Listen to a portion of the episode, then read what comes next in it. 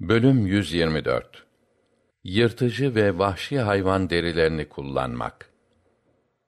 Hadis 811 Muaviye'den Allah ondan razı olsun rivayet edildiğine göre Rasulullah sallallahu aleyhi ve sellem şöyle buyurdu. İpekle ve kaplan derisiyle kaplanmış eğer semer ve minderler üzerine oturmayınız. Hadis 812 Ebul Melih Allah ondan razı olsun babasından şöyle rivayet ediyor.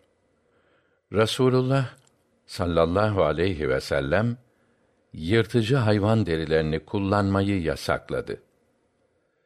Tirmizi'nin değişik bir rivayetinde yırtıcı hayvan derilerinden yatak ve yastık yapılmasını yasakladı şeklindedir.